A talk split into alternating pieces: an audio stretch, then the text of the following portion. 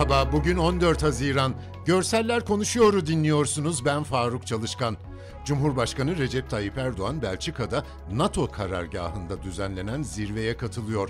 Erdoğan birçok devletin lideriyle burada ikili görüşmeler de yapıyor.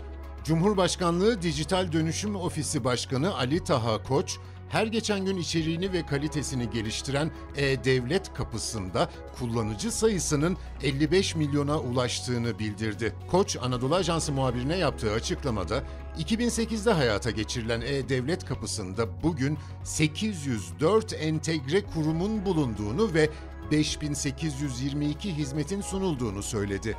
11 Eylül 2020'de 50 milyona ulaşan E-Devlet kapısında aradan bir yıl bile geçmeden 5 milyon yeni kullanıcı katıldı ve 55 milyona ulaşıldı diyen Koç, sistemin çok daha güçlü bir şekilde yoluna devam ettiğini belirtti. Koç, E-Devlet kapısındaki hizmetleri tekil birer hizmetten çıkarıp bütünleşik hizmet formuna taşıma gayretinin sürdüğüne işaret ederek şöyle devam etti. Araçlarım, çalışma hayatım, ikametgahım gibi hizmetlerle vatandaşlarımıza birbiriyle ilişkili birçok hizmet adımının tek bir başlık altında paket olarak sunumuna yönelik geliştirmelerimizi yapmaya devam ettiğimizi de belirtmek isterim. Bazı kamu kurumlarına olan borçların yapılandırılmasına ilişkin düzenlemeden yararlanmak isteyenlerin 31 Ağustos 2021 tarihi gün sonuna kadar ilgili daireye başvurmaları gerekiyor. Hazine ve Maliye Bakanlığı'nın bazı alacakların yeniden yapılandırılmasına ilişkin 7326 sayılı kanun genel tebliği resmi gazetede yayımlanarak yürürlüğe girdi. Buna göre kanun kapsamında 30 Nisan 2021'den önceki dönemlere ilişkin vergi ve bunlara bağlı vergi cezaları, gecikme faizleri, gecikme zamları yer alıyor.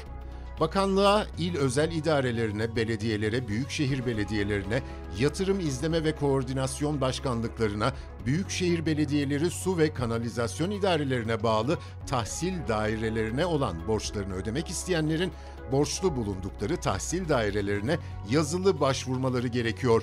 Borçluların birden fazla vergi dairesine olan borçları için kanundan yararlanma talebinde bulunmaları halinde her bir vergi dairesi için ayrı ayrı başvurmaları gerekiyor. Son olarak kaynak sularından tuz üretimini betimleyeceğim. Muş'un Malazgirt ilçesinde dağlardan çıkan kaynak sularından geleneksel yöntemler kullanılarak elde edilen tuz başta Doğu ve Güneydoğu Anadolu bölgeleri olmak üzere yurdun dört bir yanında peynir, turşu ve salamura ürünlere lezzet katıyor.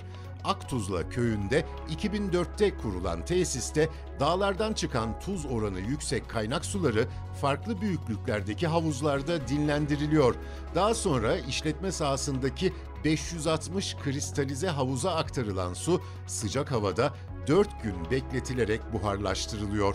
Havuzun dibine çöken kaynak tuzuysa tesiste işçiler tarafından fırçalarla toplanarak traktörler yardımıyla saklama depolarına taşınıyor. Su geçirmeyen siyah bir örtüyle kaplı bu havuzlar. Çok büyük bir düzlükteyiz. Havuzlara yukarıdan bakınca bölümlere ayrılmış beyazlıklar görünüyor. Bir işçi su buharlaşınca ortaya çıkan tuzu avuçlarına alıp ekibimize gösteriyor.